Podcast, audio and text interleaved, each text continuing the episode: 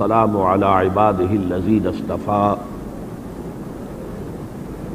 خصوصا على افضلهم وخاتم النبيين محمد الامين وعلى اله وصحبه اجمعين اما بعد فقد قال الله تبارك وتعالى كما ورد في سوره يوسف عليه الصلاه والسلام. قل هذه سبيلي ادعو الى الله على بصيرة انا ومن اتبعني. وسبحان الله وما انا من المشركين. وقال عز وجل كما ورد في سورة الانعام ان يكفر بها هؤلاء فقد وكلنا بها قوما ليسوا بها بكافرين. صدق الله العظيم. رب اشرح لي صدري ويسر لي امري واحلل عقدة من لساني يفقهوا قولي. معزز حاضرین اور محترم خواتین، آپ کے علم میں ہے کہ خاص انداز میں ایک دینی جد و جہد مجھے پاکستان میں خود اپنی سوچ، اپنے تجزیے اور اپنی تجویز کی بنیاد پر جاری رکھے ہوئے تقریباً پینتیس برس ہو گئے۔ ویسے تو یہ کہ میں نے ہائی اسکول کے طالب علم کی حیثیت سے بھی تحریک پاکستان میں عملاً حصہ لیا تھا، مسلم اسٹوڈنٹس فیڈریشن کے پلیٹ فارم سے۔ پھر اس کے بعد دس سال میرے جماعت اسلامی کے ساتھ بہت ہی ایکٹیو ایسوسیشن کی صورت میں گزرے۔ سن ستاون میں کچھ اختلافات کی بنیاد پر جماعت سے علیحدگی ہوئی۔ اس کے بعد کچھ عرصہ گزرا ہے۔ اس انتظار میں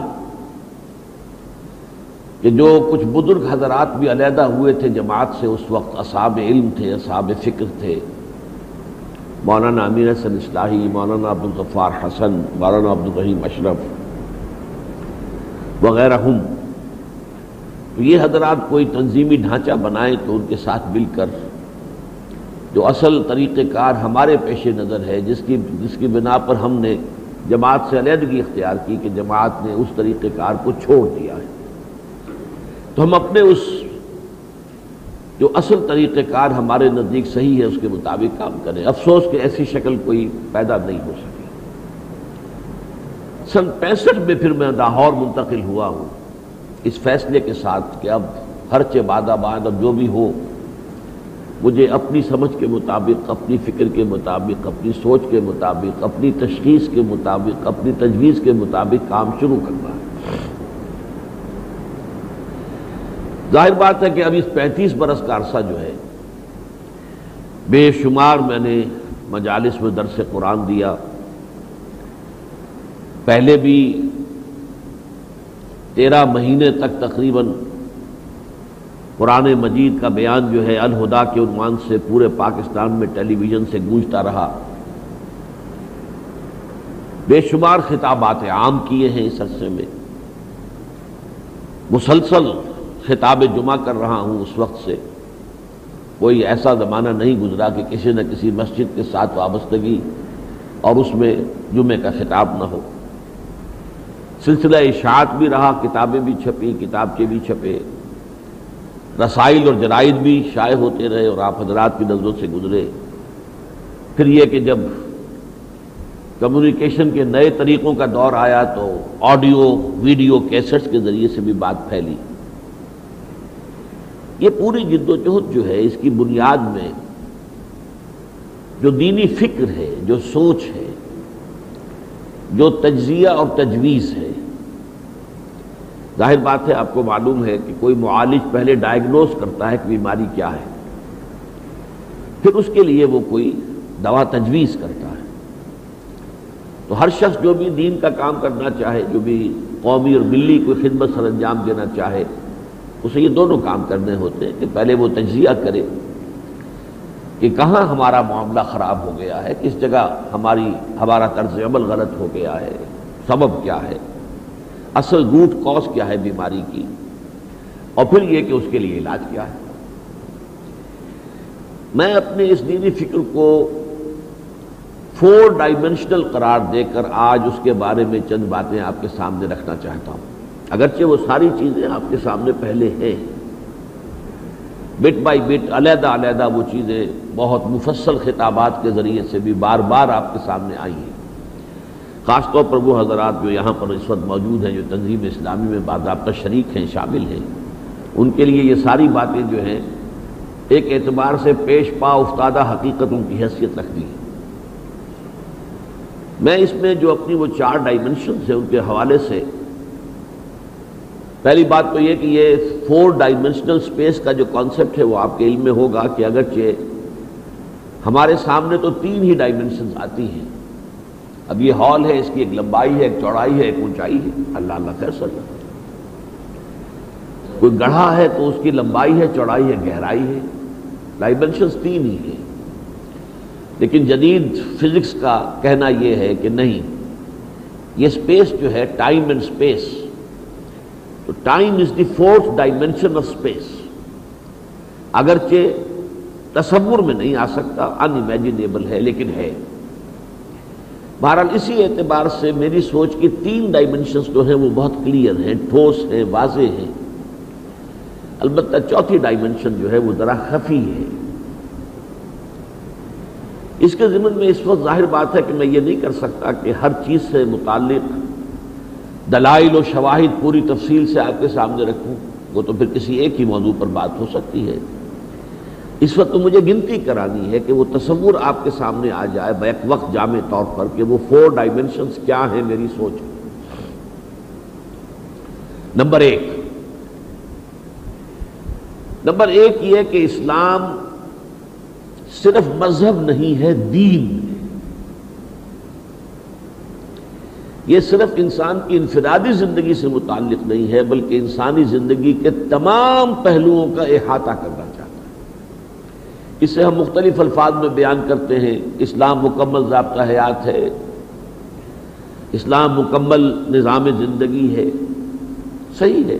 تعبیر کے لیے الفاظ مختلف ہو سکتے ہیں، حقیقت ایک ہی۔ نمبر دو یہ کہ یہ اسلام اپنا غلبہ چاہتا ہے۔ مغلوب ہونے پر رضامند نہیں ہے۔ الحق و یالو ولا یولا علیہ۔ حق جو ہے وہ غالب ہوتا ہے۔ مغلوب نہیں رہا کرتا۔ تو اگر اسلام حق ہے، تو اس کی فطرت میں ہے کہ وہ اپنا غلبہ چاہتا ہے۔ بلکہ اس سے بھی آگے یہ، اسلام دین ہوتا ہی اس وقت ہے جبکہ وہ غالب ہو۔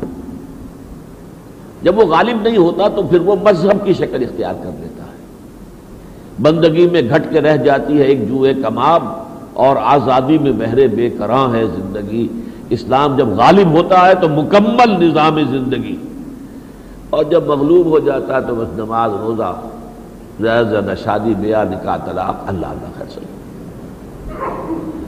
لہذا ایک بندہ مومن کے فرائض، دینی فرائض فرائض اس کے تین لیولز ہیں نمبر ایک یہ کہ وہ خود اللہ کا بندہ بنے، اللہ کے احکام کی فرما برداری کرے۔ اسی کا نام اسلام ہے، اسی کا نام اطاعت ہے۔ اسی کا نام تقوا ہے، اسی کا نام عبادت رب ہے۔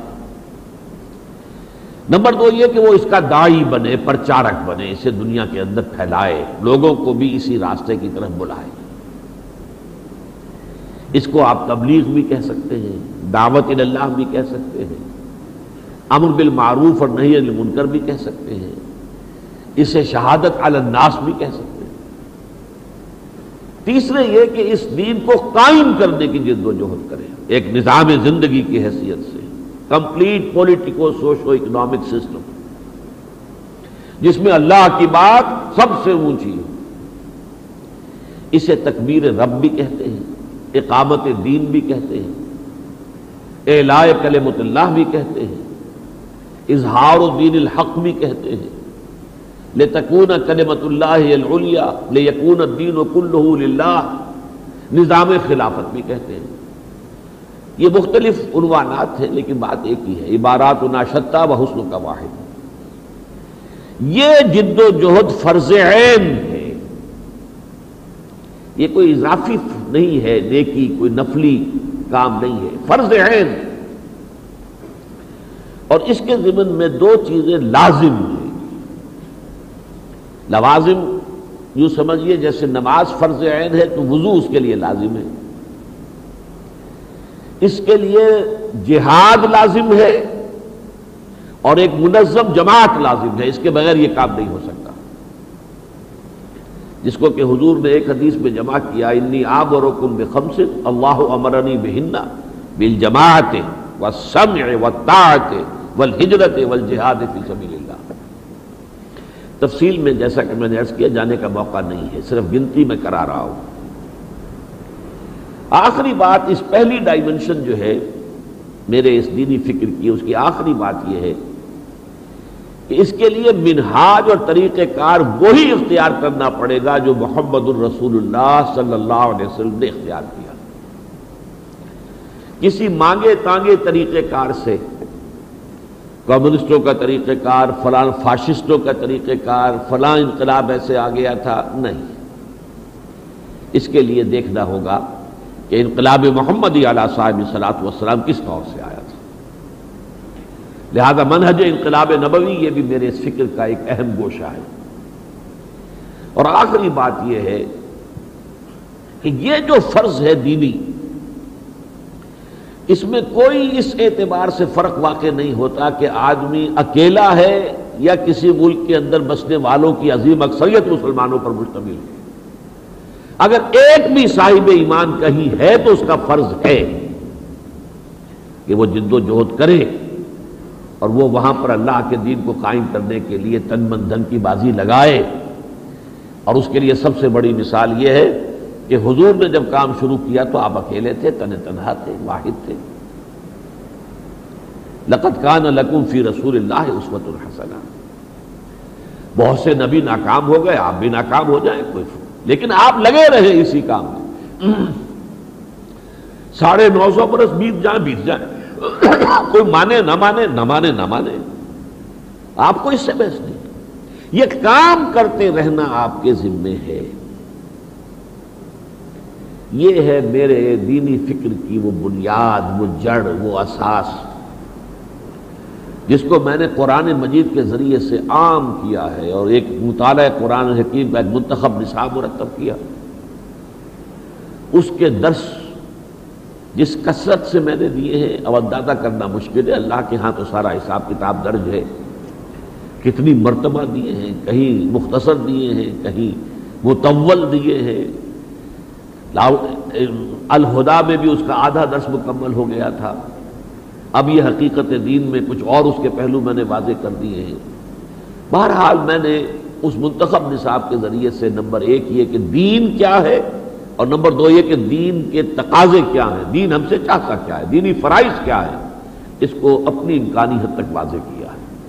اور اب الحمدللہ میرے بہت سے ساتھی ایسے موجود ہیں کہ جو ٹیک اوور کر چکے ہیں یہ کام مجھ سے۔ اب اس منتخب نصاب کا درس اور اس کے ذریعے سے یہ تصور دین کی تصحیح اور فرائض دینی کے جامع تصور کو لوگوں کے ذہنوں میں اور ان کے دلوں میں راسک کرنے کا کام جو ہے، اب میں یہ کہہ سکتا ہوں کہ گئے دن کے تنہا تھا میں انجمن میں، یہاں اب میرے رازداں اور بھی ہیں۔ میرے بہت سے ساتھی ہیں جو اس کام میں لگے۔ بہرحال یہ ہے میری اس دینی سوچ کا یوں کہہ لیجیے، یہ بیس ہے یہ۔ اب آئیے اس کی دوسری موت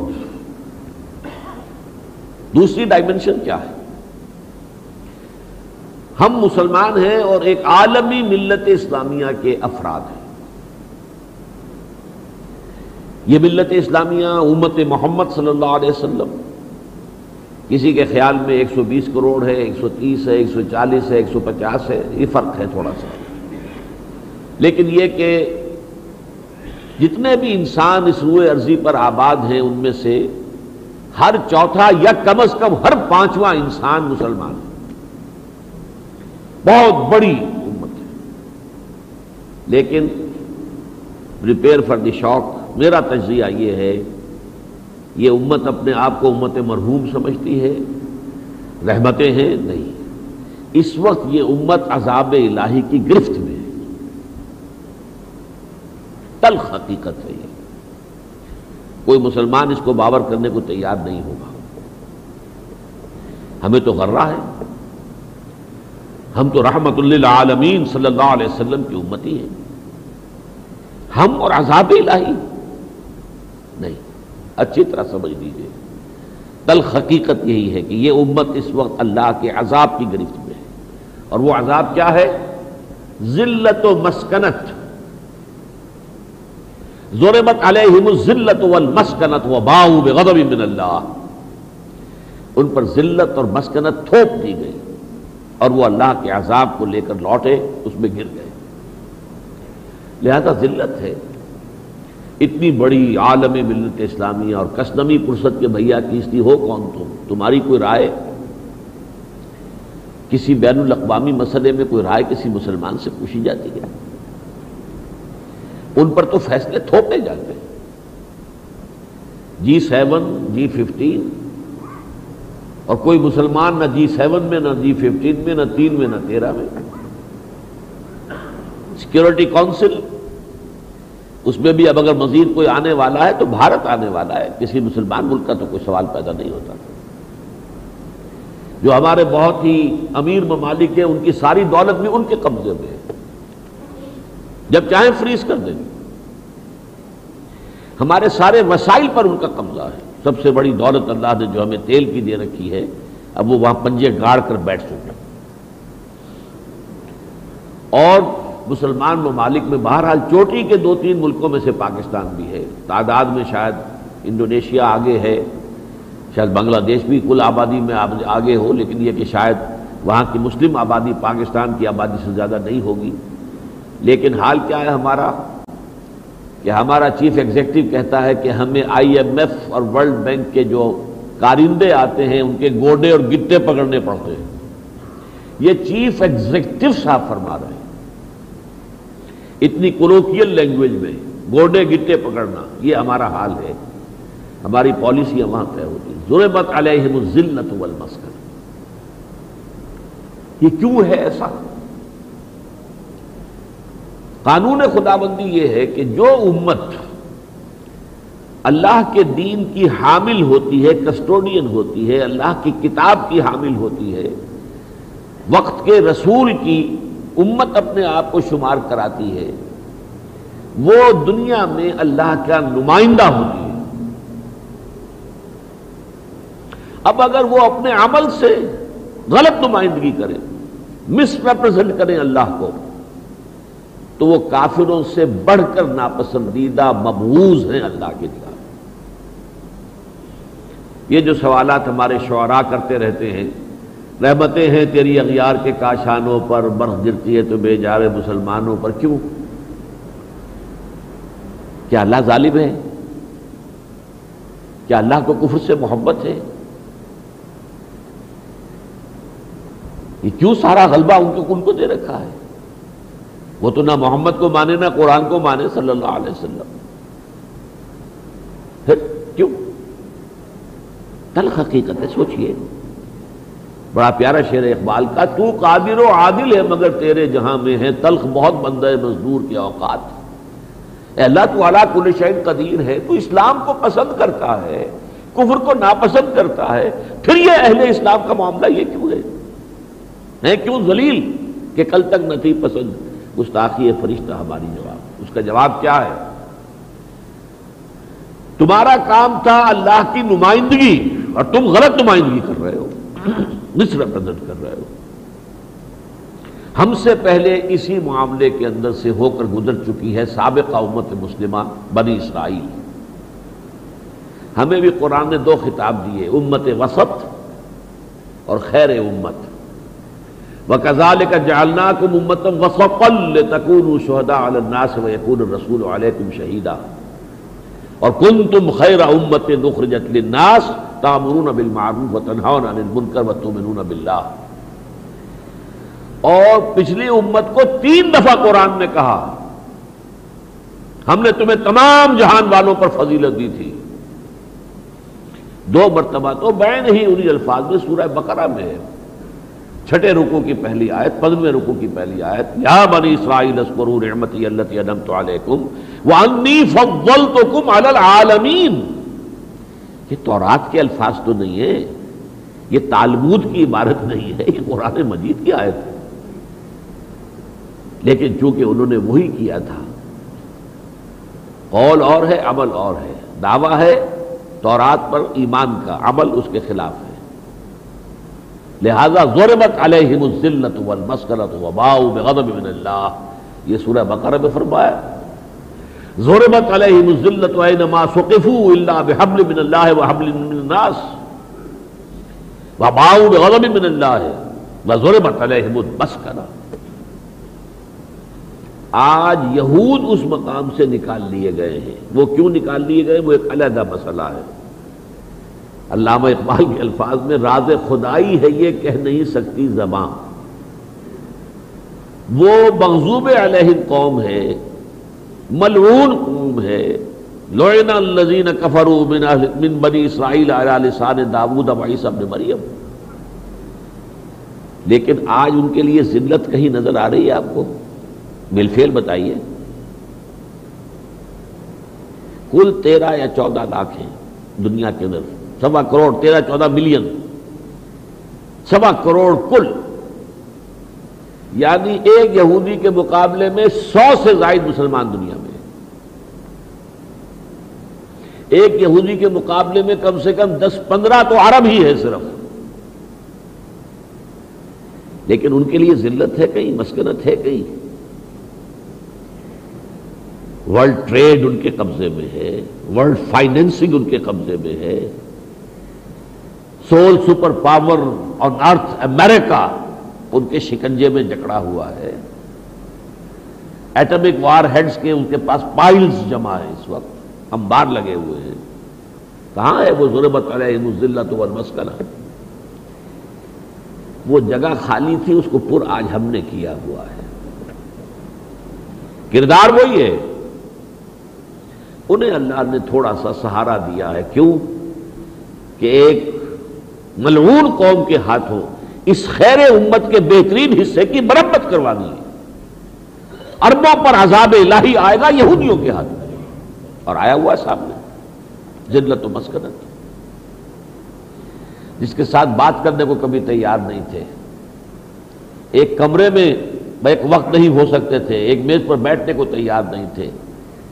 پھر انہیں کو بغل بھی لگایا، اس بغل گیر بھی ہوئے، سب نے تسلیم بھی کیا۔ بہرحال، یہ ایک علیحدہ بات ہے۔ لیکن اس وقت بات سمجھ لیجیے، میری بات یہ کہ نمبر دو میرا جو فکر کا گوشہ ہے، عالمی ملت اسلامیہ اس وقت اللہ کے عذاب کی گرست میں ہے۔ وہ ہے، ضربت علیہ مزلت والمسکنت وباؤ بغضب من اللہ والا عذاب جو سابقہ امت کو ملا تھا۔ اسی طرز عمل کو اختیار کرنے کے باعث ہمیں بھی مل گیا۔ اس عذاب کے ختم ہونے کی صرف ایک صورت ہے۔ اگر یہ نہ ہوئی شکل، تو اس عذاب میں تخفیف بھی نہیں ہوگی، اس کی شدت میں اضافہ ہوتا چلا جائے۔ گا ایک واحد صورت ہے کہ اس دنیا میں کم سے کم ایک سائزیبل ملک میں اسلام کا مکمل نظام قائم کر کے دنیا کو دکھا دیا جائے۔ ریپرزنٹیشن صحیح کر دی جائے اللہ کے دین کی۔ پوری دنیا کو کھلی دعوت دے دی جائے۔ آؤ دیکھو، یہ ہے اسلام۔ یہ ہے محمد کا دیا ہوا دین صلی اللہ علیہ وسلم۔ یہ ہے محمد کی رحمت للعالمین کا مظہر اتم صلی اللہ علیہ وسلم۔ آؤ دیکھو، یہ سیاست، یہ معیشت، یہ نظام، یہ معاشرہ، یہ اخوت، یہ حریت، یہ محبتیں، یہ امن، یہ سکون، یہ چین، یہ کفالت عامہ، یہ حریت عمومی۔ آؤ دیکھو مضبوط خاندانی نظام، پرسکون خاندانی زندگی۔ آؤ دیکھو دیکھو، یہ ہے اسلام۔ اگر تو یہ کر سکے تو یہ ایک ملک میں بھی اگر ہو جائے تو گویا کہ فرض کفایہ ادا ہو جائے گا پوری امت کی طرف سے۔ لیکن اگر یہ ایک ملک کے اندر بھی یہ کام نہیں ہوتا تو اللہ کے اس عذاب میں کوئی کمی نہیں آئے گی، بلکہ اس میں اضافہ ہوگا۔ یہ ہے میری دینی سوچ کا دوسرا دوسرا ڈائمنشن بعد ثانی۔ تیسرا، یہ ملک پاکستان۔ میں پہلے ایک فرد سے چلا تھا اور سب سے پہلے اوپر جا کر جو عالمی ملت اسلامیہ ہے، اس کے بارے میں میں نے بات کی۔ اب ذرا ان دونوں کے درمیان ایک شے ہے، میں اور آپ مسلمانان پاکستان شمار ہوتے ہیں یہ ہماری ملت اسلامیہ پاکستان ہے، اس امت محمد صلی اللہ علیہ وسلم کا ایک حصہ ہے۔ جو ایک جغرافیائی حدوں پر مبنی ریاست، جو دنیا میں اس وقت عام سٹرکچر ہے، اس طرح کی ایک ریاست ہے۔ یہ ریاست جو ہے اعلی شفا حفرت من النار پہنچ چکی ہے۔ آگ کے گڑھے کے این کنارے تک پہنچی ہوئی۔ یہ سورہ آل عمران کے الفاظ ہیں۔ مسکرو نعمت اللہ علیکم۔ اس کن تم آدان فالف بین قلوب کم فاسبہ تم بے نعمت ہی اخوانا۔ اور کن تم اللہ شفا حفرت من النار فانقذکم منها۔ تم تو آگ کے گڑھے کے این کنارے تک پہنچ گئے تھے، گرنے والے تھے کہ اللہ نے تمہیں بچا لیا۔ آج وطن عزیز پاکستان اس تباہی اور ہلاکت کے اور اس کے آگ کے گڑھے کے این کنارے تک پہنچا ہوا۔ قومی یکجہتی نام کی کوئی شے نہیں رہی۔ بڑے دھڑلے سے کہا تھا، نواز شریف نے بھی ڈیم بنائیں گے، کالا باغ ڈیم۔ اس کے بعد کیا ہوا؟ بڑے دھڑلے سے کہا تھا انہوں نے بھی سی ای چیف ایگزیکٹو فوجی حکمران لیکن نہیں، بھول جاؤ بھول جاؤ بھول جاؤ، کیوں؟ کسی ایکسپرٹ سے پوچھ لیجیے، پانی کا کرائسس اب تو آنکھوں کے سامنے ہے۔ پہلے تو لوگ خبریں دے رہے تھے وارن کر رہے تھے، اب تو آپ کے سامنے، رائٹنگ آن دی وال۔ جس ڈیم پہ کروڑ ہار روپیہ خرچ ہو چکا ہے، جس کی ساری فزیبلٹی انفراسٹرکچر بن چکا تھا، سب کچھ۔ کسی اور کے لیے تو اثر نو کام شروع کریں گے تو کئی سال تو اس کو چاہیے، اس کی فزیبلٹی کے لیے۔ باہر نہیں نہیں بن سکتا۔ اس لیے کہ اس نے کہہ دیا صاف۔ یہ بات ضرور ہے، پرویز مشرف کی بات صاف کہہ دیتا ہے۔ سندھ کے لوگوں کو اعتماد نہیں ہے پنجاب پر۔ یہ کیوں ہے بے اعتمادی؟ یہ تو ایک بنیاد مرسوس تھے۔ ایک قوم ہندو کے مقابلے میں سیسا پلائی ہوئی دیوار پر کر کھڑی ہو گئی تھی۔ مذہبی فرقے واریت جو ہے تو وہ جن حدود کو چھو رہی ہے وہ آپ کے سامنے ہے۔ واقعہ یہ ہے، حالات کسی بھی وقت ٹرن لے سکتے ہیں کہ یہاں پر کوئی خانہ جنگی شروع ہو سکتی کھلا سے ملواؤ۔ معیشت ہے تو وہ دیوالیاں تو ہو چکی، ڈیفالٹ تو ہم کبھی کے کر چکے ہوتے۔ لیکن یہ تو ورلڈ بینک اور آئی ایم ایف، کیونکہ ہم نے اپنی مین پالیسی ان کے ساتھ ہم آہنگ کر لی ہے۔ ان کا سوشل انجینئرنگ کا پروگرام بھی ہم نے اڈاپٹ کر لیا ہے۔ ایک تہائی عورتیں میدان میں آ جائیں گی بلدیاتی سطح پر۔ وہ معاشرے کو جس رخ پر لے کے جانا چاہتے ہیں، آپ اسی پر لے کر جا رہے ہیں۔ آپ بھارت اور پاکستان کے درمیان تہذیبی ہم آہنگی پیدا کرنے کی بھی ان کے پروگرام پر پوری طرح عمل پیرا ہے۔ وہ بسنت ہو جشن بہارا ہو وہ ایک کلچر، ایک تہذیب۔ یہ ان کا پروگرام ہے۔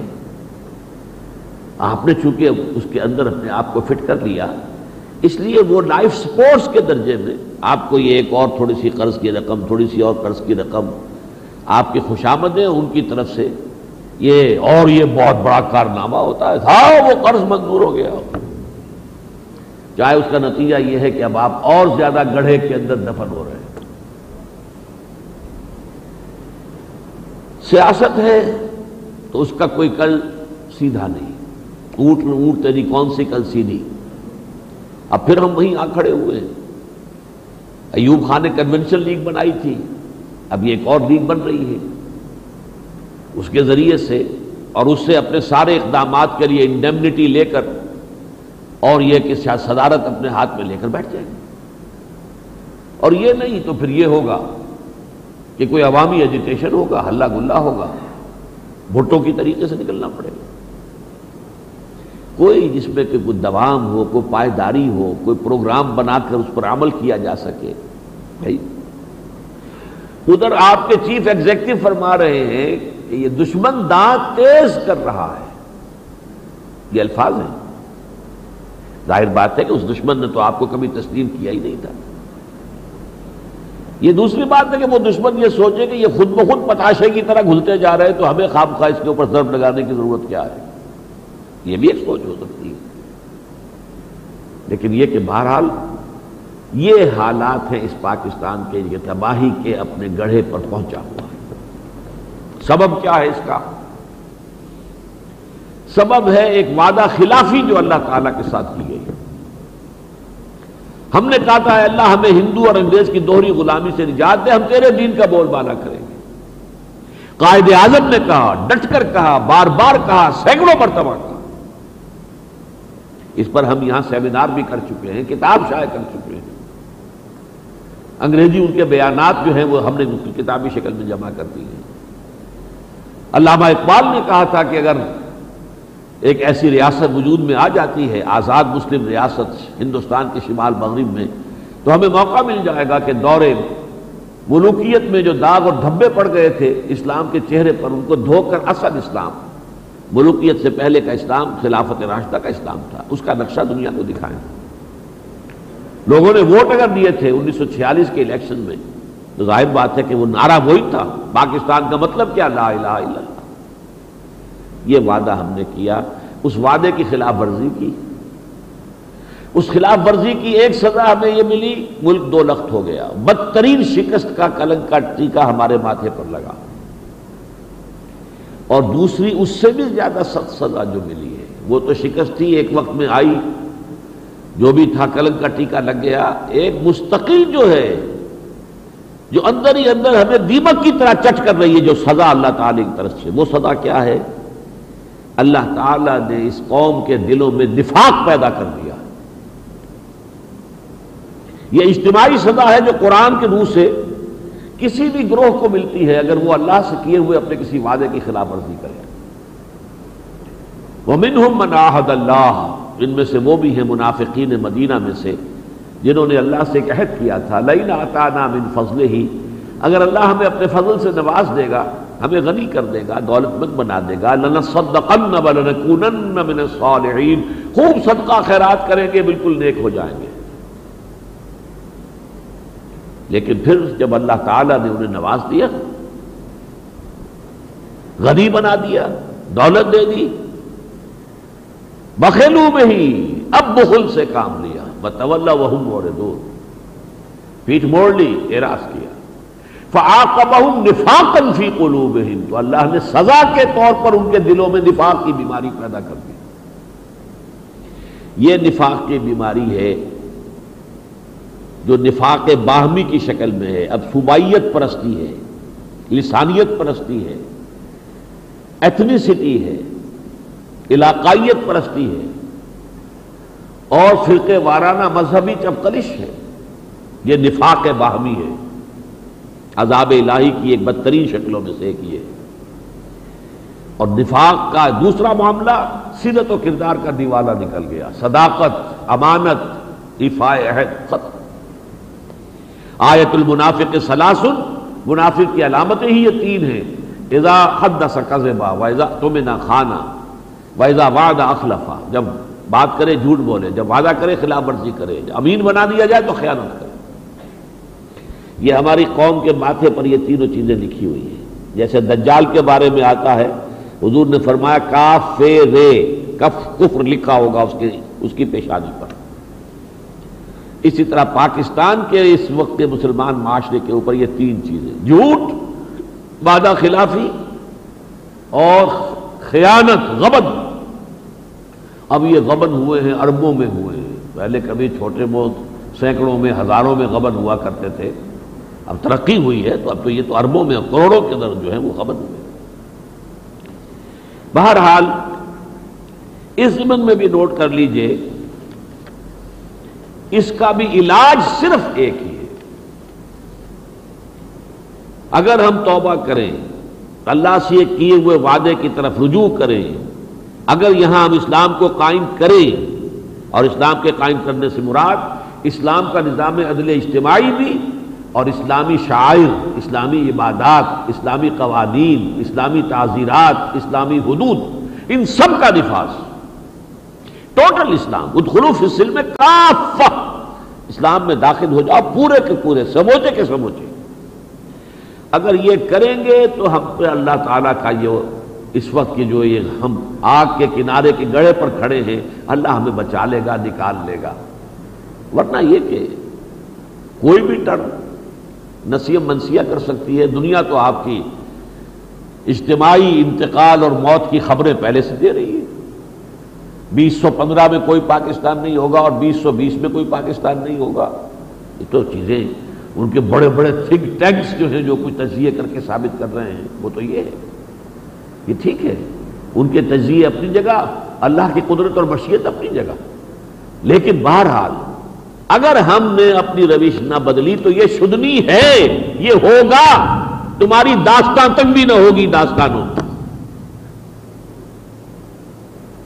یہ تین ڈائمنشنز ہیں میری سوچ کے جو بالکل واضح ہیں کنکریٹ ہیں۔ ایک انفرادی اعتبار سے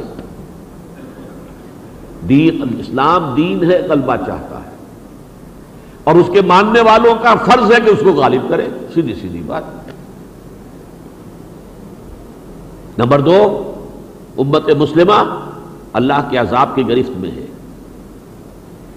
اور اس سے بچنے کی ایک ہی شکل ہے کہ کم سے کم فرض کفایہ کے درجے میں کسی ایک سائزیبل ملک میں اللہ کا مکمل دین قائم کر کے دنیا کو دکھا دیا جائے اور ریپرزنٹیشن اللہ کے دین کی اللہ کی صحیح ہو جائے۔ نمبر تین، پاکستان، یہ تو خاص طور پر ایک موجے کے طور پر قائم ہوا۔ میری کتاب موجود ہے استحکام میں پاکستان نامی۔ اور ہوا اسی بنا پر کہ ہم نے اللہ سے یہ وعدے کیے تھے۔ اور اب ہمارا حال یہ کیوں ہو گیا ہے کہ ہم نے وعدہ خلافی کی ہے؟ اب اس کے بعد ہم اس تباہی کے گڑھے کے کنارے تک پہنچ چکے ہیں، یا ادھر یا ادھر۔ لیکن اس کا بھی ایک ہی امکان ہے وہ یہ کہ یہاں پہ اللہ کے دین کو غالب کیا جائے بالکل یہ تینوں چیزیں آ کر ایک نقطے پر جمع ہو گئی ہیں۔ اب جو میری فکر کا چوتھا جو جو اس کی ڈائمنشن ہے، وہ ہے کہ جو میں نے کہا تھا، خفی ہے۔ جیسے فورتھ ڈائمنشن آف اسپیس کی حیثیت سے ٹائم ان امیجنیبل ہے۔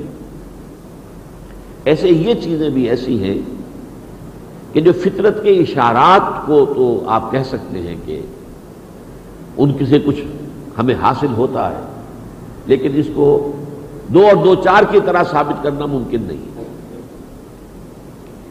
یہ فورتھ ڈائمنشن میری کیا ہے؟ نمبر ایک، قیامت سے قبل اس کل روئے عرضی پر اللہ کے دین کا غلبہ ہو کر رہے گا۔ اب یہ بحالات موجودہ کسی دیوانے کی بڑ معلوم ہوتی ہے۔ اسلام کا غلبہ پوری دنیا میں۔ ویسٹ تو بغلے میں جا رہا ہے اینڈ آف ہسٹری ہم پہنچ چکے ہیں۔ تاریخ انسانی کے آخری کنارے تک ہم پہنچ چکے ہیں۔ اب اس سے آگے کوئی ہے ہی نہیں۔ منزل اور اسلام تو بیچارہ کہیں ہے ہی نہیں، نہ تین میں، نہ تیرہ میں۔ ہاں مقابلے میں کمیونزم آیا تھا، اس کو دیکھ لو، اس کا لاشا پڑا ہوا ہے۔ اور وہ تو متاثر ہو گیا۔ ہے نظام تو ہمارا ہی ہے، ایک ہی ہے۔ لیکن نہیں۔ یہ منطقی طور پر قرآن میں بھی موجود ہے کہ محمد کو بھیجا اللہ نے دین کے غلبے کے لیے۔ هو ارسل رسولہ بالہدا و دین الحق علی الدین کلہ تین دفعہ آیا۔ اور پانچ دفعہ یہ آیا کہ بھیجا ہے پوری نو انسانی کے لیے۔ وما ارسلنا کا اللہ کا فتح اللہ سے بشیرم و نذیرہ تو حضور کا مقصد بے پورا اسی وقت ہوگا جب پورے عالم انسانیت پر اسلام کا غلبہ ہو جائے۔ قرآن میں بھی اشارہ ہے۔ حدیث میں وضاحت کے ساتھ چیزیں موجود ہیں۔ وہ حدیث ہم نے کافی عام کی ہے اس وقت میں بیان نہیں کر سکتا۔ لیکن یقین ہے اس بات پر کہ دنیا کے خاتمے سے قبل وہ خاتمہ ہونا ہے، قیامت آنی ہے۔ ان سات اللہ بفیہ آئے گی۔ اور اس سے پہلے کل روئے عرضی پر اللہ کا دین غالب ہوگا۔ مجھے اس میں شمع برابر بھی شک نہیں۔ قرآن اور سنت کی، قرآن اور حدیث کی روشنی۔ البتہ اس کے بعد دوسرا قدم اس کا یہ ہے، اس کا نقطۂ آغاز۔ یہ سرزمین پاکستان اور اس سے ملحق افغانستان، یہ علاقہ اس کا نقطۂ آغاز بنے گا۔ یہ میں گمان غالب کے طور پر کہہ رہا ہوں، اشارات موجود ہیں۔ چار سو سال کی تاریخ بھی بتاتی ہے۔ تفصیل سے میں یہ چیزیں بیان کر چکا ہوں۔ چار سو سال سے مجددین امت کا سلسلہ ہندوستان میں ہوا۔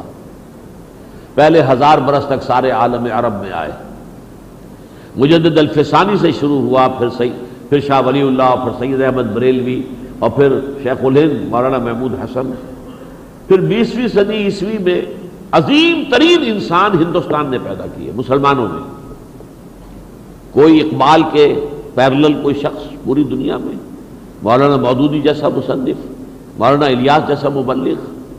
ابو الکلام جیسا دائی القرآن، ایک زمانے میں بڑے بہت ہی یوں سمجھیے کہ شد و مت کے ساتھ غلغلہ انہوں نے قرآن کی دعوت کا بلند کیا تھا۔ یہ سارے شواہد ہیں۔ تحریک خلافت چلی تو یہاں چلی۔ پھر آزادی کی تحریک میں اسلام کا نام لیا گیا تو صرف یہاں، باقی اور کہیں بھی نہیں لیا گیا۔ پاکستان کا مطلب کیا؟ لا الہ الا اللہ۔ یہ تاریخ ہے چار سو برس کی۔ اور حضور کی احادیث ہے جن کو اس وقت میں بیان نہیں کر سکتا۔ ویسے ہم نے بہت بڑے پیمانے پر ان کو شائع کیا ہے۔ آپ تک بھی کبھی نہ کبھی میں سمجھتا ہوں کہ ضرور وہ چار ورقہ جو ہے پہنچا ہوگا جن میں ہم نے وہ احادیث جو ہیں وہ درج کی ہیں ان کے حوالوں کے ساتھ۔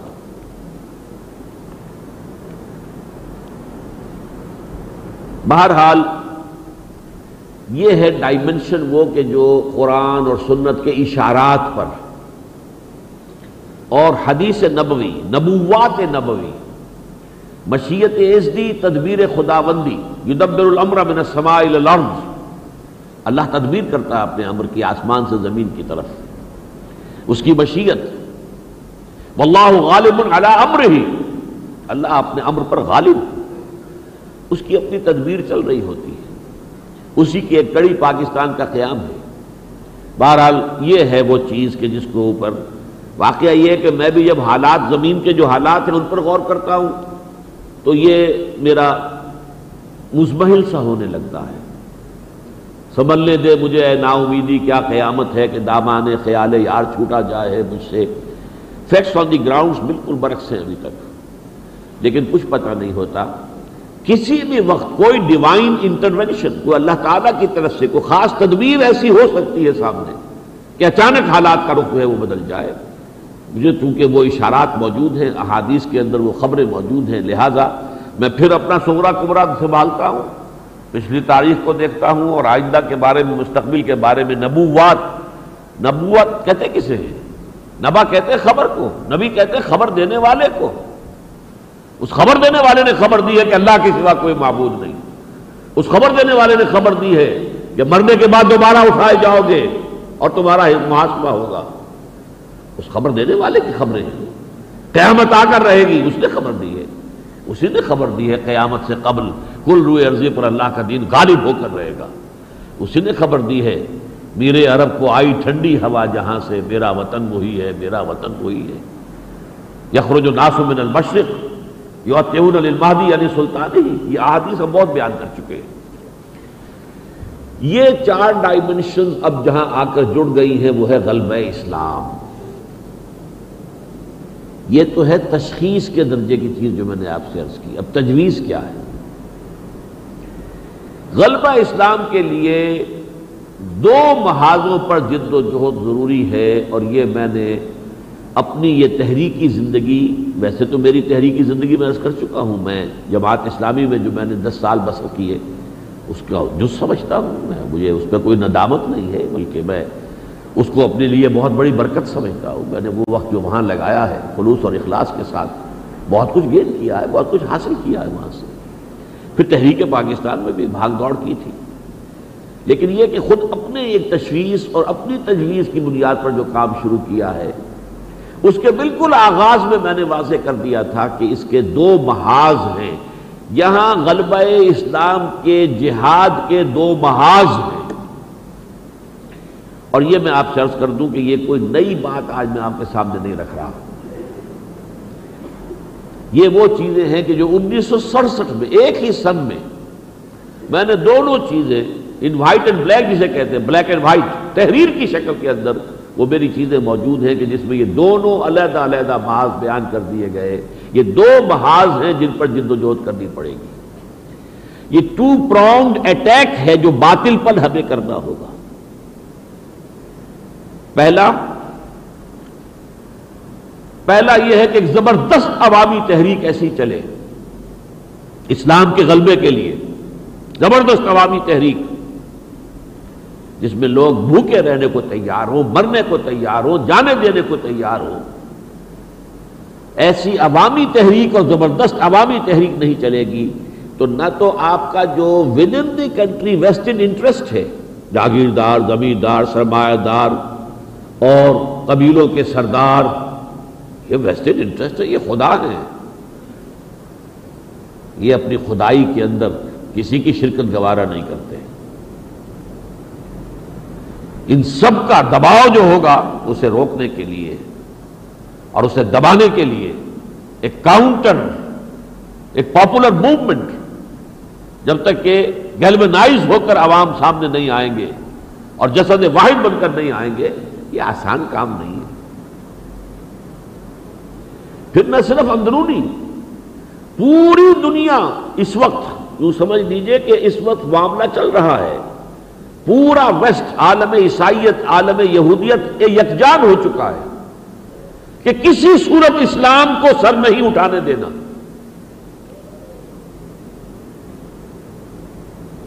یہ ان کی سوچی سمجھی۔ طے شدہ پالیسی۔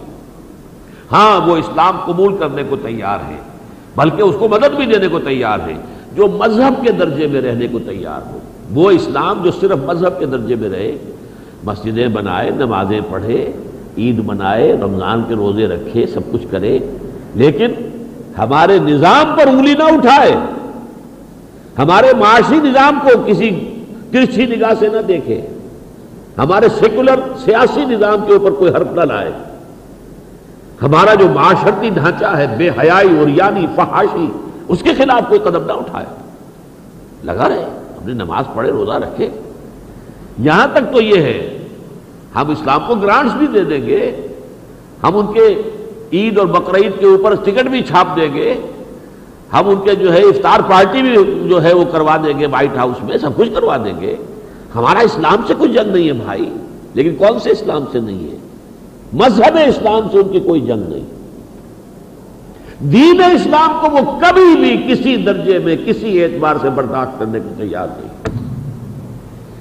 اور یہ پوری دنیا جو ہے اس وقت، اس کے جو وسائل ہیں، اس کے جو ذرائع ہیں، وہ جو کنٹرول کر رہی ہے پوری دنیا کی معیشت کو، گلوبلائزیشن کا ایک طوفان چلا آ رہا ہے۔ یہ دنیا چھوٹا سا ایک گاؤں بن گئی ہے، گلوبل ولیج ہے۔ اور یہ قوتیں اتنی زوردار ہیں۔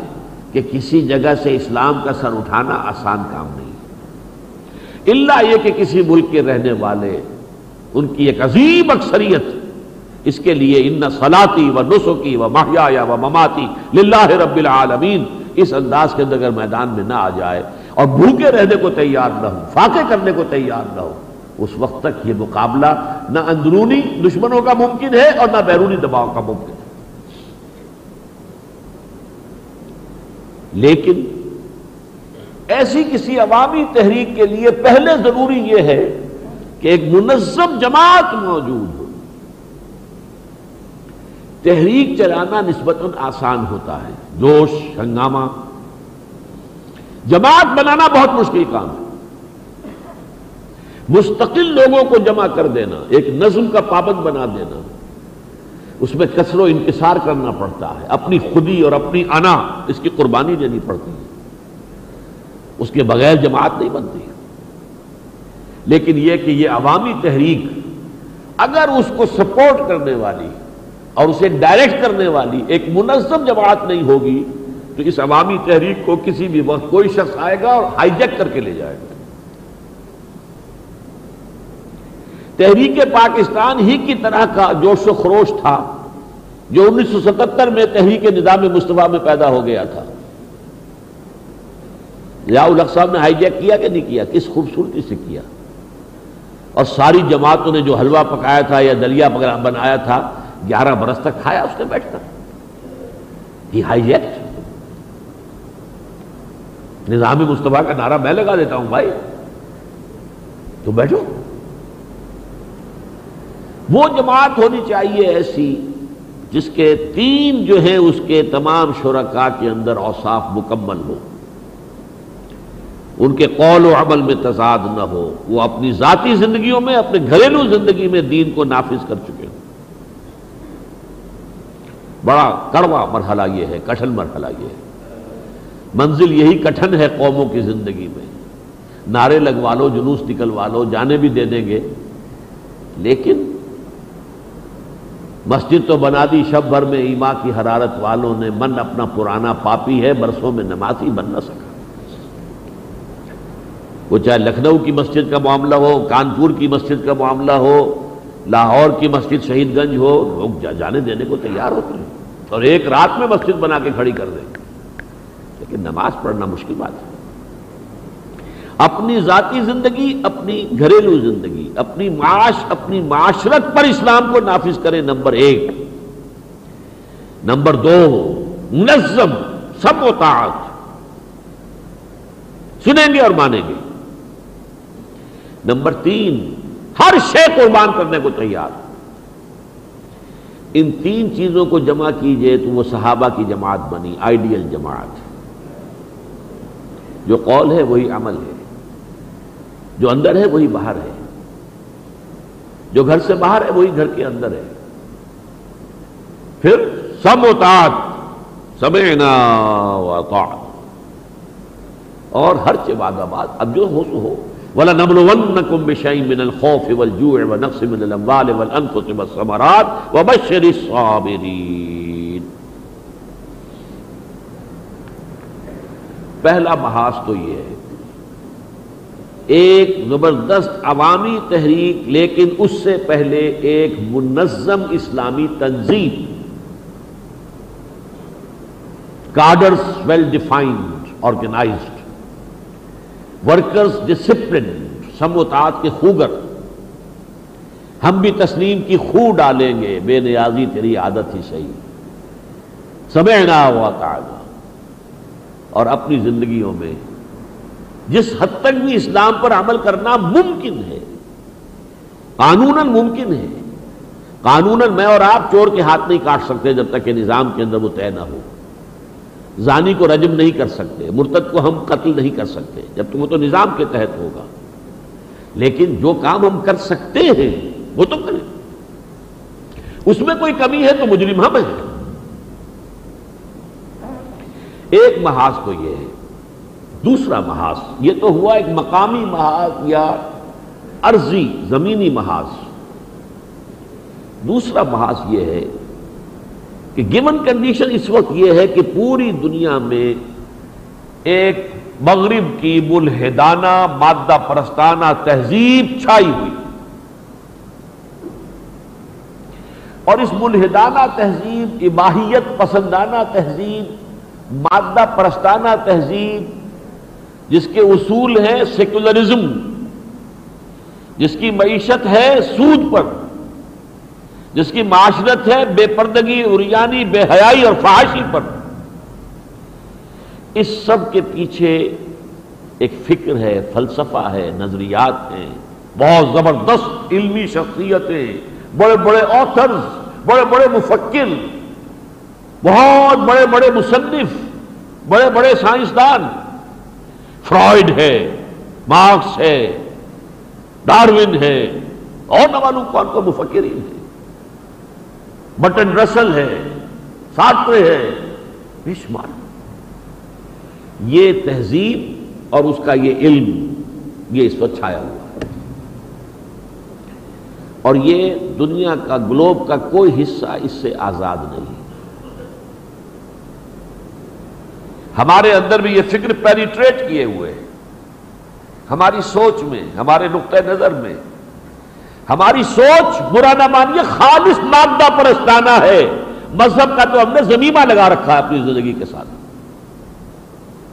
اٹس اپینڈکس نتھنگ ایلس مادہ پرستانہ۔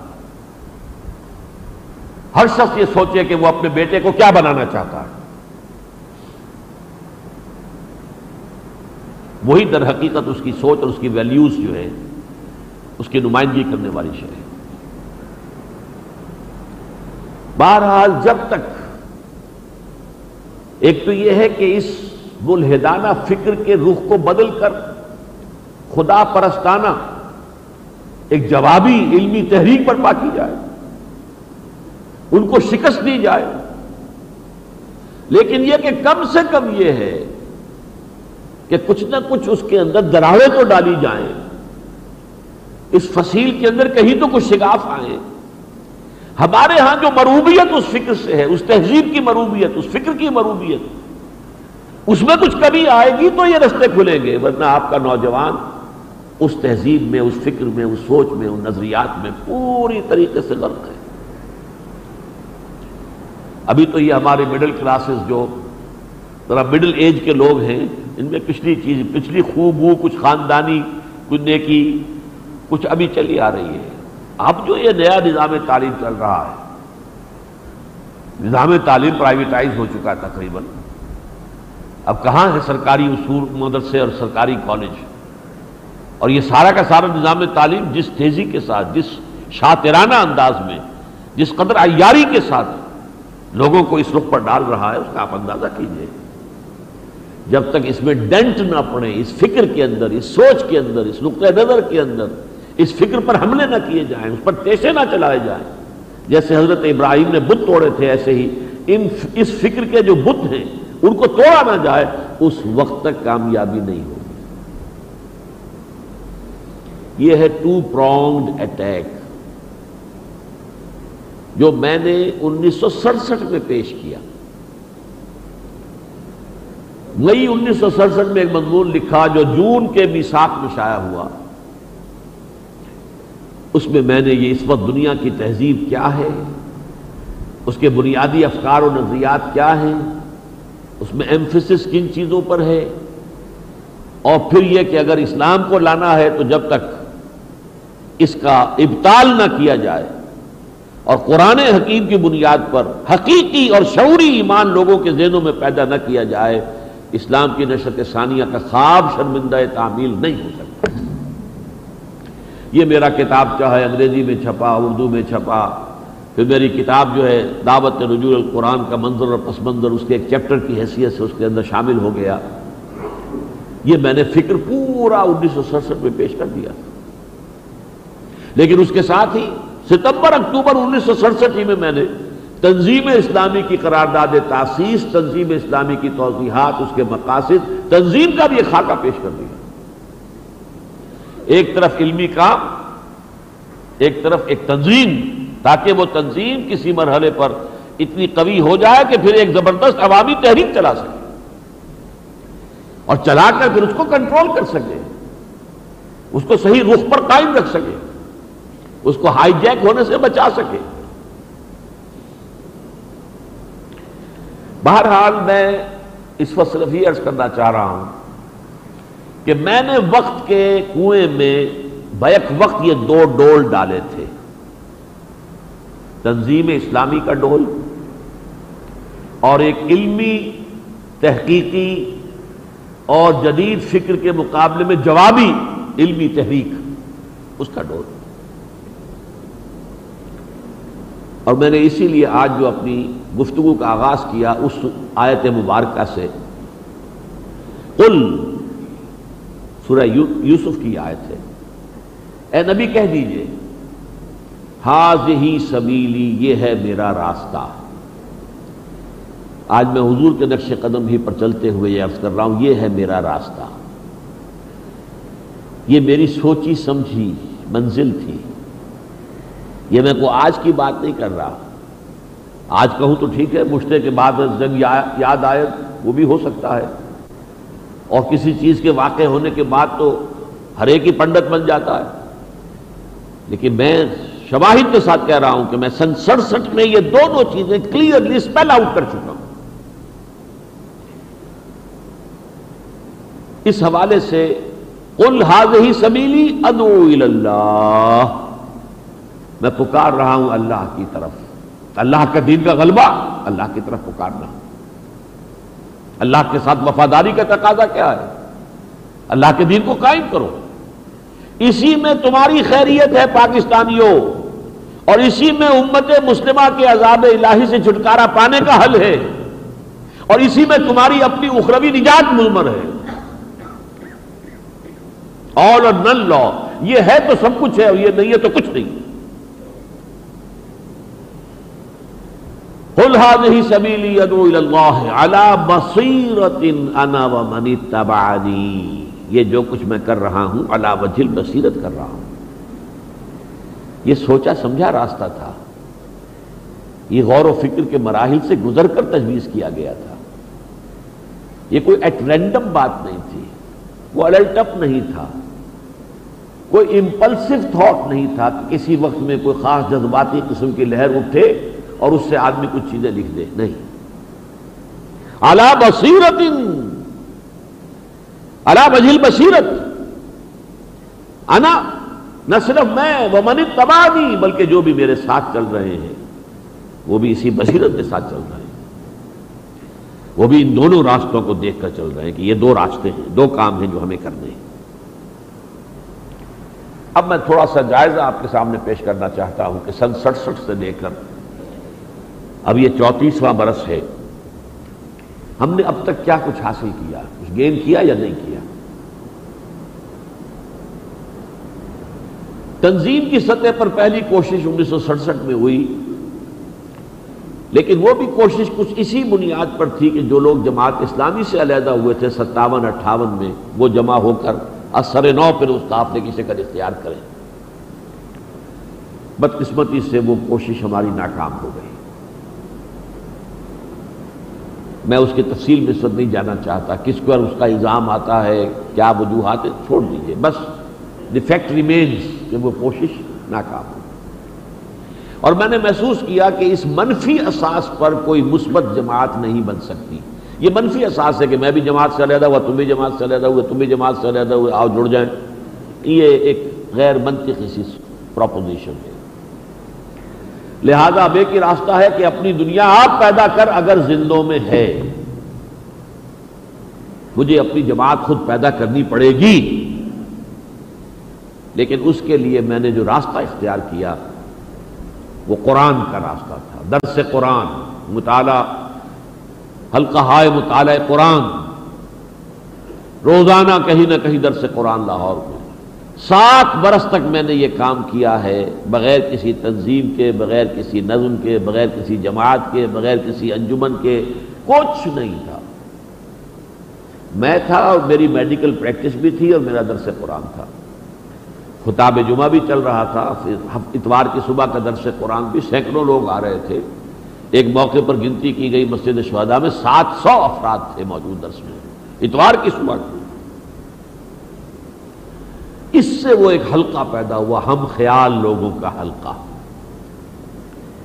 اس نے پہلی جو تنظیمی حیت اختیار کی وہ انیس سو بہتر میں انجمن خدام القرآن۔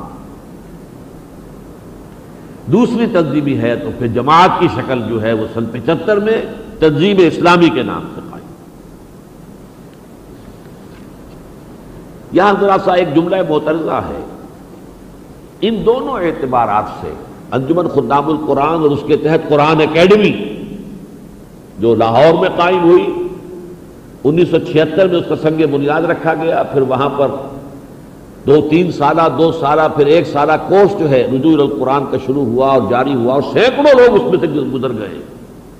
گریجویٹس بھی اور ڈاکٹرز بھی اور انجینئرز بھی، یہاں تک کہ بعض پی ایچ ڈیز بھی آئے۔ ایک سال مقیم رہے، عربی سیکھی، قرآن سمجھا۔ ایک یہ کام اور دوسرا تنظیم اسلامی کا کام.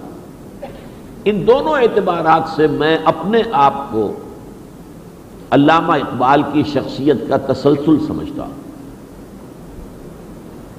یہی ڈول ڈالا تھا علامہ اقبال نے انیس سو سینتیس میں. ان کے ایک نیاز مند تھے، نام بھی ان کا تھا نیاز علی خان، چودھری نیاز علی خان. اور وہ ایس ڈی او تھے نہر میں، ریٹائر ہو کر آئے۔ خود بھی زمیندار بڑے تھے، پیسہ بھی تھا۔ تو انہوں نے کہا کہ میں کوئی کام کرنا چاہتا ہوں دیدی آپ بتا، فرمائیے علامہ صاحب کہ کیا کام۔ علامہ نے فرمایا کہ آپ ایک ادارہ قائم کریں، دارالاسلام۔ اس میں آپ مسلمان جو گریجویٹس ہو چکے ہوں، ان کو رکھ کر عربی پڑھائیں اور قرآن پڑھائیں۔ انہوں نے جھٹ اس کے لیے جو ایک وقف بنایا، عمارتیں بنائیں۔ علامہ نے خط لکھوایا ریکٹر کو الازہر کے، کہ ہمیں کوئی ایسا عالم دیجیے جو انگریزی زبان پر بھی عبور رکھتا ہو اور ہمارے گریجویٹس کو قرآن پڑھا سکے اور قرآن پر مطمئن کر سکے۔ اب ریکٹر کو اس لیے لکھوایا کہ علامہ کے نزدیک ہندوستان میں کوئی ایسا شخص موجود نہیں تھا۔ اس زمانے کے گریجویٹس کی بات سمجھیے، آج کے گریجویٹ نہیں۔ اس زمانے کے گریجویٹ ان کو قرآن پڑھانا اور مطمئن کرنا۔ یہ وہ آسان کام تو نہیں تھا۔ علامہ کی نگاہ میں ہندوستان میں کوئی عالم دین اس سطح کا موجود نہیں تھا۔ تو وہاں مصر لکھا، وہاں سے جواب آ گیا، ہمارے پاس بھی کوئی آدمی نہیں ہے۔ لہذا وہ اسکیم جو کی تو رہ گئی۔ البتہ یہ ضرور ہو گیا کہ علامہ ہی کی دعوت پر مولانا مودودی جب شفٹ ہوئے ہیں پنجاب میں اور پھر جماعت اسلامی قائم ہوئی ہے، تو پہلے ادارہ دارالاسلام میں انہوں نے کام کیا کچھ عرصے، پھر جماعت اسلامی کا مرکز وہاں رہا۔ تو اس اعتبار سے ان عمارتوں کا ایک مفید مصرف تو ہوا، لیکن وہ اسکیم نہیں ہو سکی۔ وہ اللہ کے فضل و کرم سے قرآن اکیڈمی، لاہور اور وہاں کے رجوع القرآن کورس، وہاں گریجویٹس آئے ہیں ایم اے پوسٹ گریجویٹس آئے ہیں۔ بعض حضرات پی ایچ ڈی کے کورسز مکمل کیے ہوئے وہاں آئے ہیں، ڈاکٹرز آئے ہیں، انجینئرز آئے ہیں، میکینیکل، سول، الیکٹریکل انجینئرز۔ اور سینکڑوں ہزاروں میں نہیں تو سینکڑوں کی تعداد میں وہ نوجوان ہیں جنہوں نے وہاں سے وہ حاصل کیا ہے اور اسلام پر اور قرآن پر مطمئن ہو کر نکلے ایک تو یہ بھی میرے نزدیک وہ علامہ کی وہ خواہش جو ہے، وہ اگر اللہ نے پوری کرائی ہے تو میرے ہاتھ میں۔ اور دوسرا انکشاف جو مجھے ہوا وہ تو میرے علم میں نہیں تھا۔ وہ تو نشت ثانیہ جب میں نے لکھی، اس وقت بھی میرے علم میں تھا، دارالاسلام کا جو پروجیکٹ تھا کہ جو نہیں چل سکا تھا، میرے علم میں تھا۔ لیکن تنظیم اسلامی کے وقت مجھے معلوم ہی نہیں تھا، میرے فرشتوں کو بھی پتا نہیں تھا کہ انہی ایام میں، سن پینتیس، چھتیس میں، علامہ اقبال ایک ایسی جماعت بنانا چاہتے تھے جو بیٹھ کی بنیاد پر ہو، عمارت کے نظام پر ہو، جمہوری نہ ہو، عمارتی ہو۔ اور یہ کہ اس میں وہ لوگ ہوں جو اسلام پر عمل پیرا ہوں، اور وہ الیکشن میں کوئی حصہ نہ دے۔ یہ تو میں حیران رہ گیا جب ڈاکٹر برحان احمد فاروقی رحمہ اللہ، انہوں نے وہ ساری خط و کتابت جو ہوئی تھی، پروفیسر ظفر الحسن جو ہوتے تھے علی گڑھ کے اندر head of the department of philosophy اور علامہ اقبال کے درمیان خط و کتابت ہوئی، اور جمعیت شبان المسلمین کے نام سے بیت کی بنیاد پر ایک جماعت، دینی جماعت بنانے کا نقشہ تیار ہوا۔ لیکن کسی وجہ سے وہ رہ گیا، اور وہ وجہ معلوم ایسی ہوتی ہے کہ سی آئی ڈی کا ایک آدمی ان پر مسلط تھا، چودھری محمد حسین، اور اس نے کسی طریقے سے علامہ کو اس سے روک لیا۔ سارا نقشہ تیار ہو چکا تھا۔ علامہ تیار تھے خود کہ ان کے ہاتھ پر بیعت کی جائے اور وہ اس تحریک کا جو ہے اٹھائیں بنیاد۔ لیکن یہ ہے کہ پھر وہ بات ختم ہو گئی۔ الحمدللہ، معلوم ایسا ہوا مجھے جبکہ میں نے ڈاکٹر برحان احمد فاروقی کتاب پڑھی۔ کہ معلوم ہوتا ہے کہ بالکل وہ نقشہ جس پر میں نے تنظیم اسلامی بنائی ہے، پچہتر میں ایگزیکٹلی وہی نقشہ تھا جو سن پینتیس میں علامہ اقبال کے ذہن میں اور اب تک کا حاصل کیا ہے؟ دیکھیے، تنظیم اسلامی کا معاملہ یہ ہے کہ اس میں ہر شخص کی پارٹیسپیشن ہو سکتی ہے۔ وہ جو دوسرا محاذ ہے، اس کے لیے بہت اعلیٰ علمی صلاحیتوں والے اور اور ذہین اور فقیر نوجوان درکار ہے اس اعتبار سے بہت بڑا فرق ہے۔ لہذا چونکہ تنظیم میں ہر فرق کے لیے کام ہے، ایک بڑی مشین میں تو چھوٹے سے چھوٹا پرزا بھی بہت قیمتی ہوتا ہے۔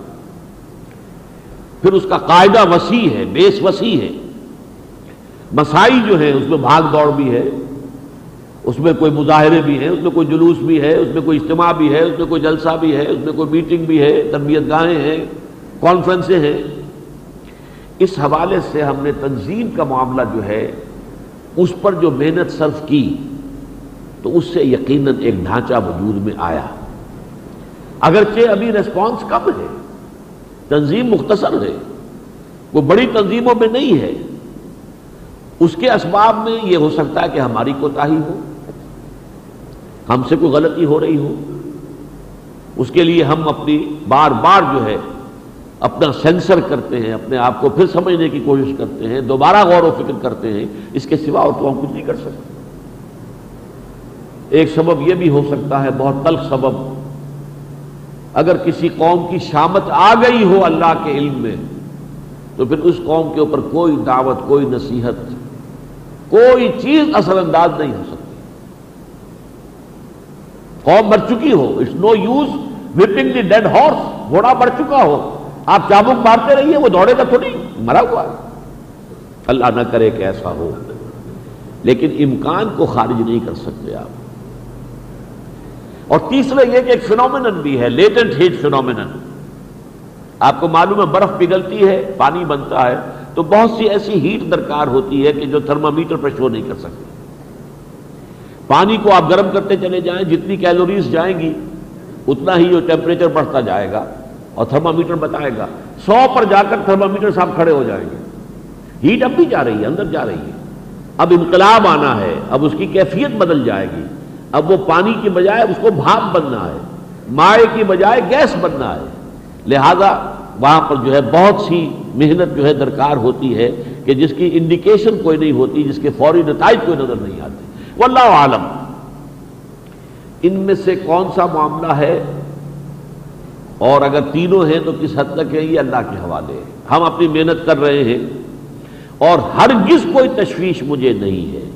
اور ہرگز کوئی مایوسی نہیں ہے۔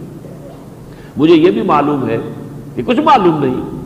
We never know what's round the corner ہم جا رہے ہیں گلی کے اندر، ہمیں تو سامنے سے نظر آ رہا ہے، کیا پتا ہے کہ کونے کے اندر سے کیا چیز آ رہی ہے۔ کچھ پتہ نہیں۔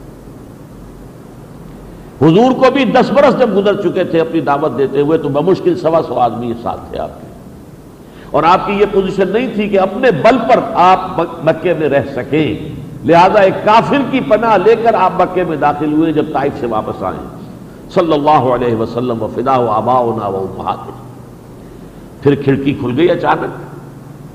یہ ڈیوائن انٹروینشن ہے اللہ کی طرف سے۔ مدینے کی طرف کھڑکی کھل گئی۔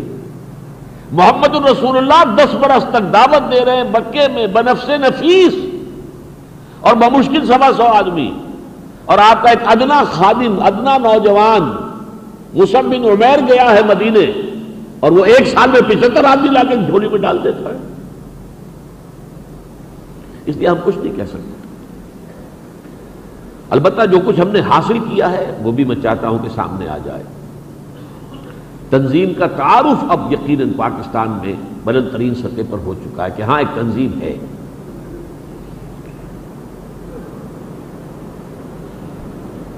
دوسرے یہ کہ ایک شخص جو ہے، ذاتی اعتبار سے میرے بارے میں کچھ لوگ دیوانہ بھی سمجھتے ہوں، کچھ بہت ہی دقیانوسی سمجھتے ہوں۔ خاص طور پر جو مغرب، مغربی تہذیب کی دلدادہ خواتین ہیں، وہ مجھ سے بہت شاکی ہیں۔ مجھے ایک مرتبہ خطاب مل چکا ہے یہ۔ He is the most hated person among the educated women of Pakistan اور میں اسے اپنے سینے سے لگا کر رکھتا ہوں، اللہ تعالیٰ کے یہاں جا کے دکھاؤں گا، اللہ یہ ٹیسٹیمونیل مجھے ملا تھا۔ بدا الاسلام و غریباً و سیعود و کما بدا فتوب الغربا لیکن بہرحال ایک بات وہ بھی مانتے ہیں کہ اس شخص کے اندر یہ بات ضرور ہے کہ جو اس کے دل میں ہوتا ہے، وہ کہتا ہے، ڈٹ کے کہتا ہے جرت جرت کے ساتھ کہتا ہے۔ پھر سب سے بڑی اچیومنٹ جو ہم نے کی ہے، اللہ کے فضل و کرم سے، اس میں کوئی ہمارا کمال نہیں ہے۔ ہم نے بیت تجدید کی ہے، مردہ سنت کو زندہ کیا ہے، اور بیت کی بنیاد پر ایک واقعی تنظیمی ڈھانچہ بنا کر کھڑا کر دیا۔ گویا کہ وہ باؤل تیار ہو چکا ہے، وہ پیالہ بن چکا ہے جس میں اگر اللہ تعالیٰ کے فضل و کرم سے کسی وقت، کسی ٹرن پر کوئی رجوع عام کی شکل پیدا ہو تو انفراسٹرکچر ہے جو اسے ایک خاص شکل میں ڈھال دے گا اور اسے اس کے اس اس رخ کے اندر جو ہے اسے فعال بنا دے گا۔ یہ کام اللہ کے فضل و کرم سے ہم کر چکے ہیں اور اللہ کے فضل و کرم سے یہ ہماری بہت بڑی اچیومنٹ ہے۔ لیکن جہاں تک دوسرا محاذ ہے یعنی علمی تحریک، تو اس میں یقیناً ایک بات تو یہ بھی رہی ہے کہ میرے درس قرآن کا اس کی جو ایک خاص اورینٹیشن ہوتی ہے، وہ علمی، عام طور پر اس کی شکایت بھی لوگ کرتے ہیں کہ آپ کا درس جو ہے، وہ عوام کرنے کے لیے نہیں ہوتا، آپ صرف انٹیلیجنسیا کو خطاب کرتے ہیں۔ اس کے اندر مزمر یہی بات ہے کہ میں یہ سمجھتا ہوں، جب تک کہ آپ نے، آپ کے معاشرے کے ذہین طبقات کنورٹ نہیں ہوں گے، کوئی پیش رفت جو ہے، محض خالص عوامی تحریک کی بنیاد پر آگے نہیں چل پائے گی لیکن یہ ہے کہ کسی، اور اسی طریقے سے ہم نے یہ ون ایئر کورس چلایا اور بہت بڑی تعداد میں لوگ جو ہے نکلے۔ ہیں کراچی میں بھی شروع ہو گیا، لاہور میں تو بہت عرصے سے۔ ہے کراچی میں کئی سال سے چل رہا ہے۔ اور جدید تعلیم یافتہ نوجوان آ رہے ہیں۔ اور نوجوان کیا ادھیڑ عمر کے لوگ بھی آ رہے ہیں اور وہ تلافی کر رہے ہیں اپنی کوتاہی کی کہ سب کچھ پڑھا ہے لیکن ارف بیتے جو ہے قرآن کی اس سے واقف نہیں ہے۔ تو اس کی تلافی تو کرنے کی ایک ضرورت ہے۔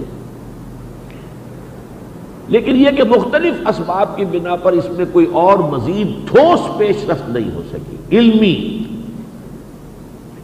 تنقید جدید فکر پر زوردار۔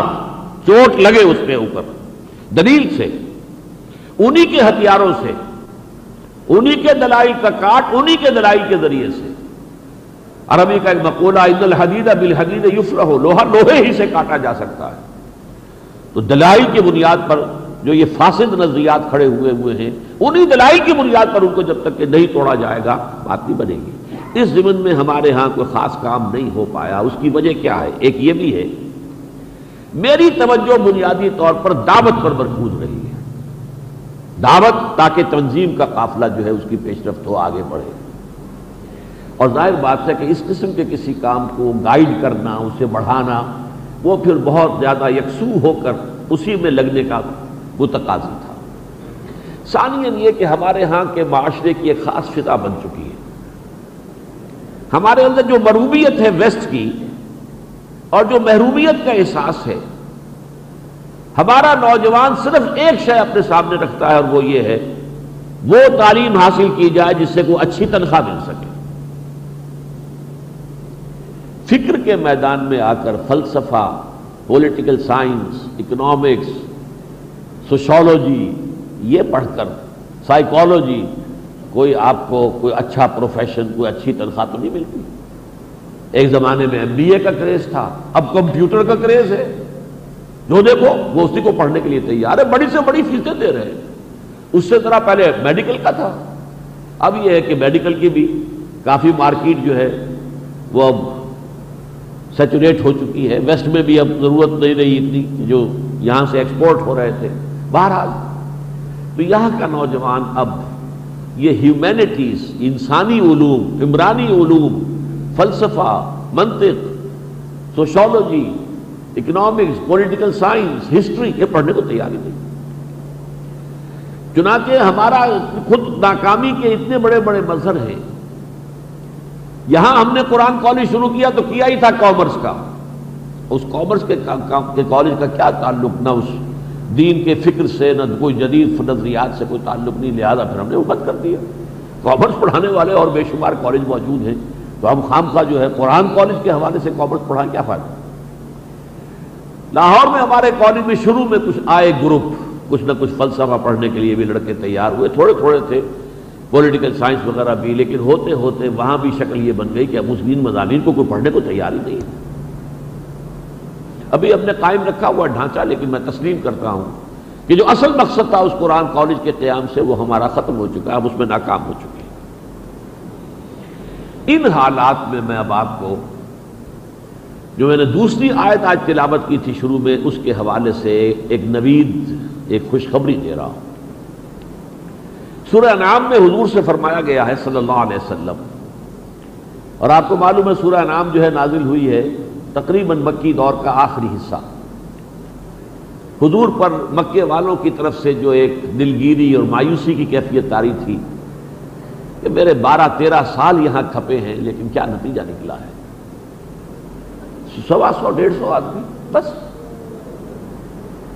اس میں اللہ تعالیٰ نے حضور کی دلجوئی کے لیے الفاظ فرمائے ان یکفر بہا ہا اولائے اے نبی صلی اللہ علیہ وسلم، اگر اس قرآن اور آپ کی اس دعوت قرآنی کی ناقدری کی ہے، آپ کی اس قوم نے، مکے والوں نے، تو آپ دلگیر نہ ہو دل برداشتہ نہ ہو فقط وکل نہ بہا قومن ہم نے ایک اور قوم کو اس کے لیے معین کر دیا ہے۔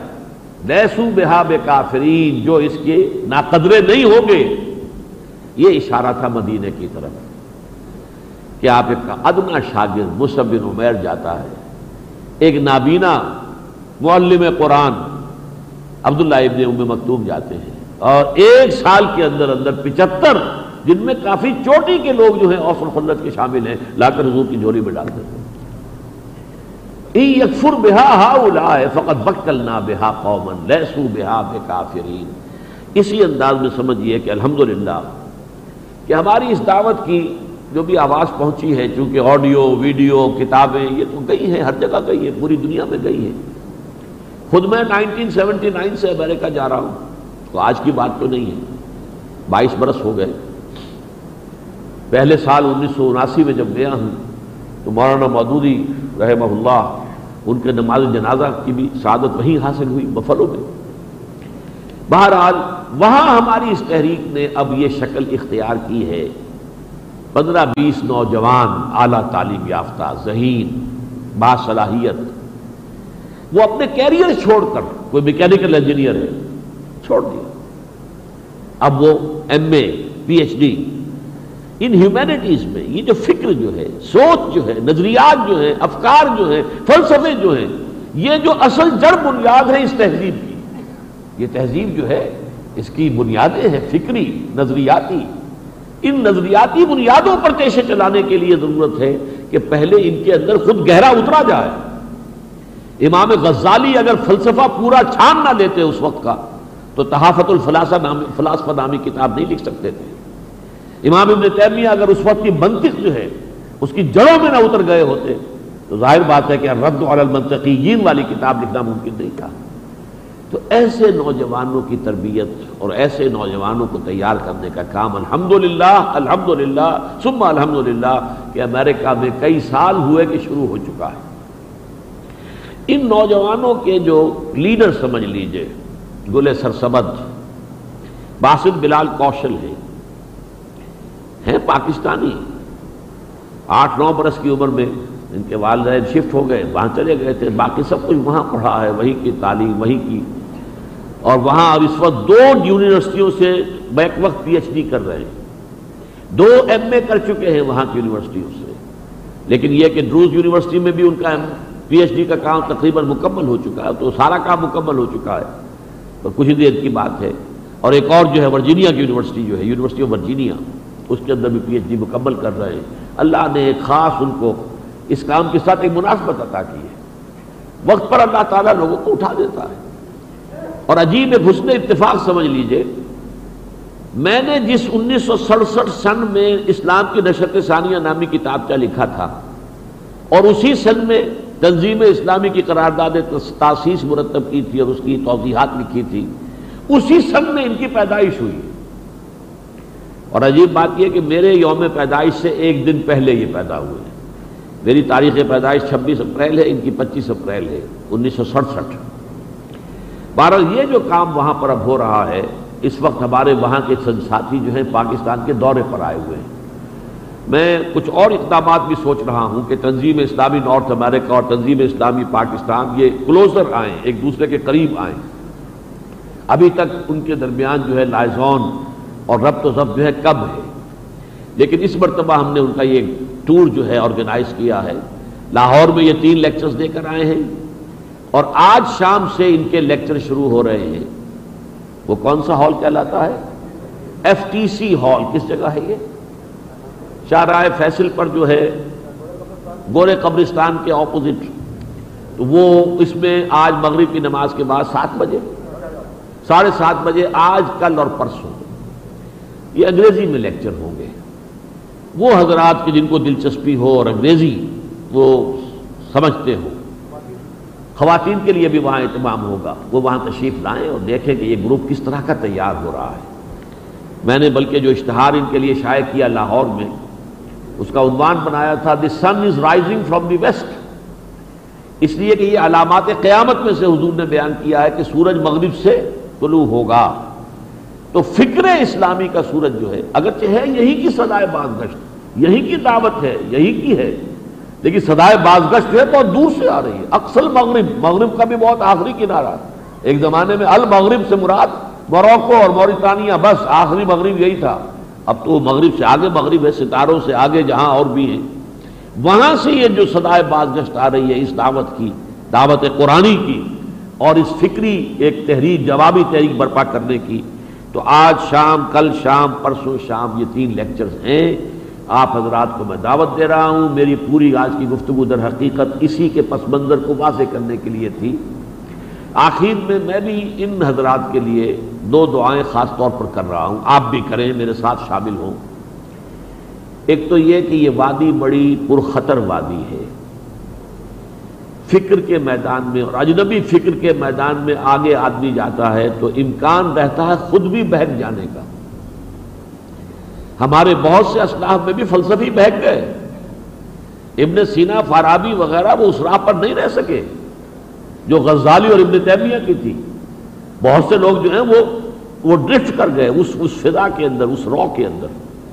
ایک تو یہ کہ اللہ تعالیٰ خصوصی فضل و کرم سے ان لوگوں کو جو اس وادی میں، وادی پرخطر اور وادی پرخار میں قدم رکھ رہے ہیں، اپنی خصوصی حفاظت عطا کرے اور امید اس کی اس بنا پر ہے کہ ان کا اصل جو ہے دیر foundation in Quran is very firm کیونکہ یہ دعوت میری ساری جو شروع ہے قرآن کی بنیاد پر ہوئی ہے. تنظیم بنی ہے قرآن کی بنیاد پر بنی ہے. یہ سارا کام جو ہوا قرآن کی بنیاد پر ہوا. پوری دعوت قرآن کے احساس پر ہے. اور نمبر دو یہ ہے، ایک خطرہ یہ بھی ہوتا ہے، بعض اوقات کوئی شخص کریٹو ورک اگر کوئی کرنے کی پوزیشن میں آ جائے، کوئی اپنا ایک فکر، بڑا نادر خیال اس کے ذہن میں آ گیا ہے اور اسے وہ اب لوگوں کے سامنے پیش کر رہا ہے۔ تو بسا اوقات اس کے اپنے اس کے اپنے حسن کا دیوانہ بن کر اور اسی کے لذت کے اندر رہ جاتا ہے، بجائے اس کے کہ وہاں سے نکلے اور نکل کر اصل میں دعوت کے میدان میں آئے۔ علامہ اقبال نے اس بات کو بیان کیا، جیسے صوفی لوگ ہوتے ہیں۔ وہ تو اپنے بیٹھ کے مراقبہ کر کے تو اللہ سے لو لگانا، یہ ہے ان کو اصل میں پسند۔ جائیں لوگوں کو دعوت دیں۔ امر بالمعروف نہیں منکر لوگوں کی گالیاں کھائیں، یہ تو بڑا کڑوا کام ہے، بہت مشکل کام ہے، کٹھن کام ہے۔ اسی کو علامہ نے کہا mystic experience and prophetic experience Sheikh Abdul Quddus Gangohi رحمۃ اللہ علیہ کا قول نقل کیا، بڑا پیارا قول تھا ان کا۔ محمد عرفی بالا محمد عربی بالا آسما رفت باز آمد۔ بخدا! اگر من رفت میں، باز نہ آمد میں۔ محمد عربی آسمان کے اوپر چلے گئے اور پھر واپس آ گئے۔ خدا کی قسم، اگر کبھی میں پہنچ جاؤں تو کبھی واپس نہیں آؤں گا۔ تو وہ ایک صوفی، لیکن جس طرح کے تصوف کی ایک مٹھاس ہے، اسی طرح علمی کام کی اپنی ایک مٹھاس ہے۔ اس کا اپنا ایک سرور ہوتا ہے، اپنی کریشن اس کریشن ہی کا پھر اپنے ہی حسن کا دیوانہ بنا پھرتا ہوں۔ پھر اس کے خول سے نکل کر اور دعوت کی وادی میں آ کر ٹھوکرے کھانا۔ اور کوئی مجنون کہہ رہا ہے، کوئی پاگل کہہ رہا ہے، کوئی شاعر کہہ رہا ہے، کوئی شاعر کہہ رہا ہے۔